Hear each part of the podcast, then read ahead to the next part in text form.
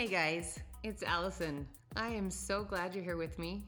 I want to tell you that this podcast, From Weeds to Wildflowers, it's all about resilience. So then it's pretty much about life. And if you've ever experienced life, then this podcast could possibly be for you. I want to put a disclaimer out there first. I am not a therapist. I'm not here to give you advice or to tell you what to do. What I am, though, is human. Yep, same as you. A human being that has an immense desire to want to help people discover ways to heal. There is so much suffering in this world, some of which stems from outside influences, but most of our suffering comes from within, from our own devices. And that is what worries me the most.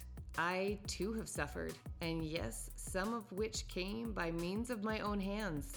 I would love for you to join me and walk alongside me as we navigate this wonderful, beautiful, sometimes frightening thing we call life. Let's find out what we're made of, and perhaps we can find ways we can do it better. Help me to unearth skills to dig deep in search of proverbial water that heals. Let's learn how to bloom wherever we find ourselves, not just where we're planted, and uncover the source of our own innate personal happiness. Come on now. Let's do this together.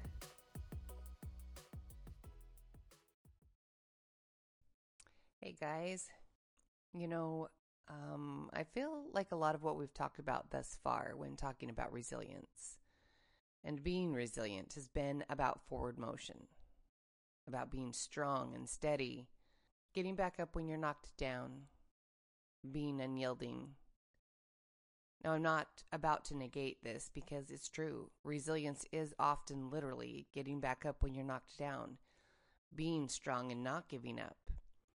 But I also want to point out that sometimes resilience can mean to soften or to bend. Have you ever driven up a canyon or seen the trees that are present just outside of a canyon?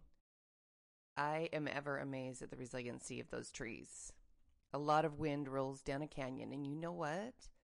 If a tree was always to be strong, unbending, or unyielding, well, it wouldn't survive the elements of that canyon. And in contrast, if you've seen the effect that water has on rock, the rock being immovable, unyielding, inflexible, over time, what happens? The water wears down the rock. The water erodes the stone. So I want you to think about your own life. Do you see where this might apply? Where there are times that being resilient means you need to bend, to be pliable or soft, to go with the flow of things. I've realized that this is just as important as is the being immovable, unbending, tough, strong, and determined. And you know what? Here's a little secret. Well, not much of a secret, but we can be adaptable and be tough, soft and determined, pliable and strong.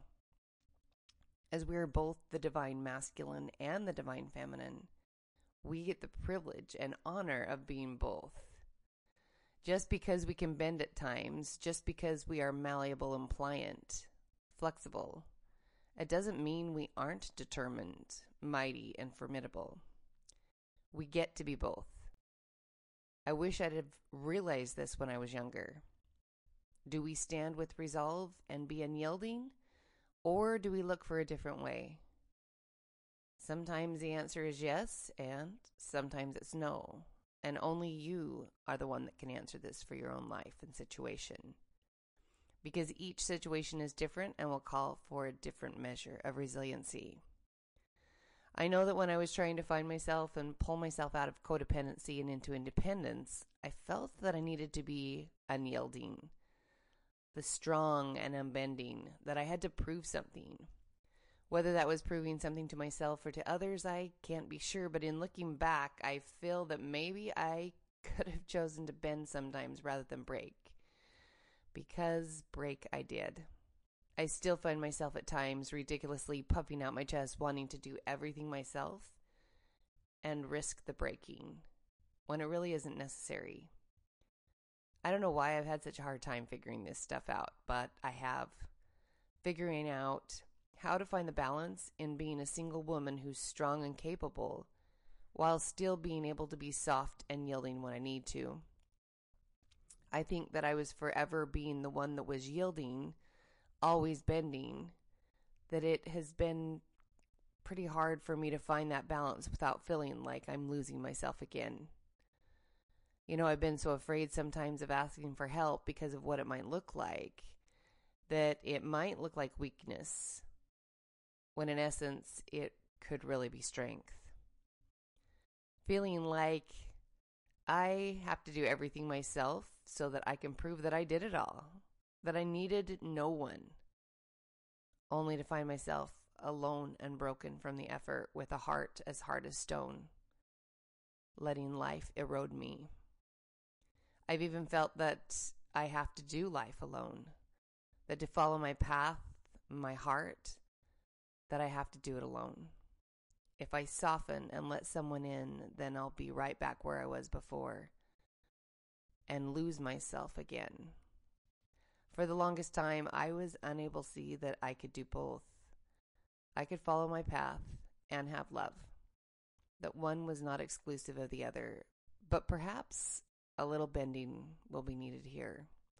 I can't say that I have it all figured out at this point, but I'm further along than I was before, and maybe just maybe in the telling of this, telling about the road I've already walked along with the path I'm still walking, and the places I might have softened or bent instead of being unyielding and breaking. Maybe this might help you or someone else. And if that's the case, then it was worth the telling. I just know that I don't want to get to the end of my life beaten, sad, and alone for the lack of being able to bend when needed. Being able to be moldable and teachable, tensile, it's just as much a blessing as standing firm. I think that I've already proved enough, and in truth, the only one I ever needed to prove anything to was myself. To prove that I'm worthy of great things, of love, of happiness and joy. And finding out that the proving was actually futile because I was born worthy and I always will be. But it's forever process with me. And I hope that I'm not the only one, that there are others of my tribe that will be forever learning, growing, and finding new things out about ourselves and how to navigate this beautiful thing we call life. For instance, right now, as I'm writing this, I'm in Brussels, Belgium, this is somewhere I've never been. This trip is a whole lot of never beens. And if you want to talk about learning to bend and to soften, I've already had the opportunity to do so on this trip many times. Let me explain here. My friend and I decided that we wanted to visit Europe. So we went about booking passage, flying into London, and planning on flying out of Rome. Those were really the only concrete things we knew. We really wanted to fly by the seat of our pants, and as such, it has given us ample occasions to choose to bend. As neither of us have ever been to Europe, we know literally nothing about Europe except what we might have learned in school and or videos and books that we used or planned on using in planning this trip. But let's be honest. Life has been a bit busy and not a whole lot of planning occurred, which to a point was perfectly fine as that was much the way we wanted to travel and approach this trip, letting the universe guide us along the way. And, well, some things you just can't plan for, even in our lack of a plan. We didn't plan on things going awry in Paris and the train system not fully being available to us, thus having to reroute our intended course. Now, we've been pretty fluid and gone with the flow, and did so with a good attitude, mind you and we'd honestly found what we thought were great alternatives. But even at that, plans are just that plans. And sometimes you just have to make a new one. We'd gone from London and then traveled to train by Belgium. We only wanted to spend a day or so here and move on to get to our intended focus sooner. So we spent four hours or so last night trying to get out of Brussels and down to Italy as soon as possible. Because Italy was the country that we were looking forward to spending the most time in. Well, this was a shit show. Not only were we unable to get out of Brussels when we wanted to, or it seems, to get out at all, we were having to look at alternative ways to get to Italy that would take us many more days of travel than we had intended. This meant more time spent traveling and less time spent in Italy. We were pretty frustrated by the end of the four hours, with nothing really accomplished and money spent to no avail. So we finally called it a night and decided to bend, to soften, to rest, and to see what new thoughts or inklings a fresh set of eyes and a new day would bring to the situation. We could have kept trying to plow on through, making sure to stick to the plan that we had had in mind, going to the places we had decided upon, or instead, we could let this trip be guided in some other direction.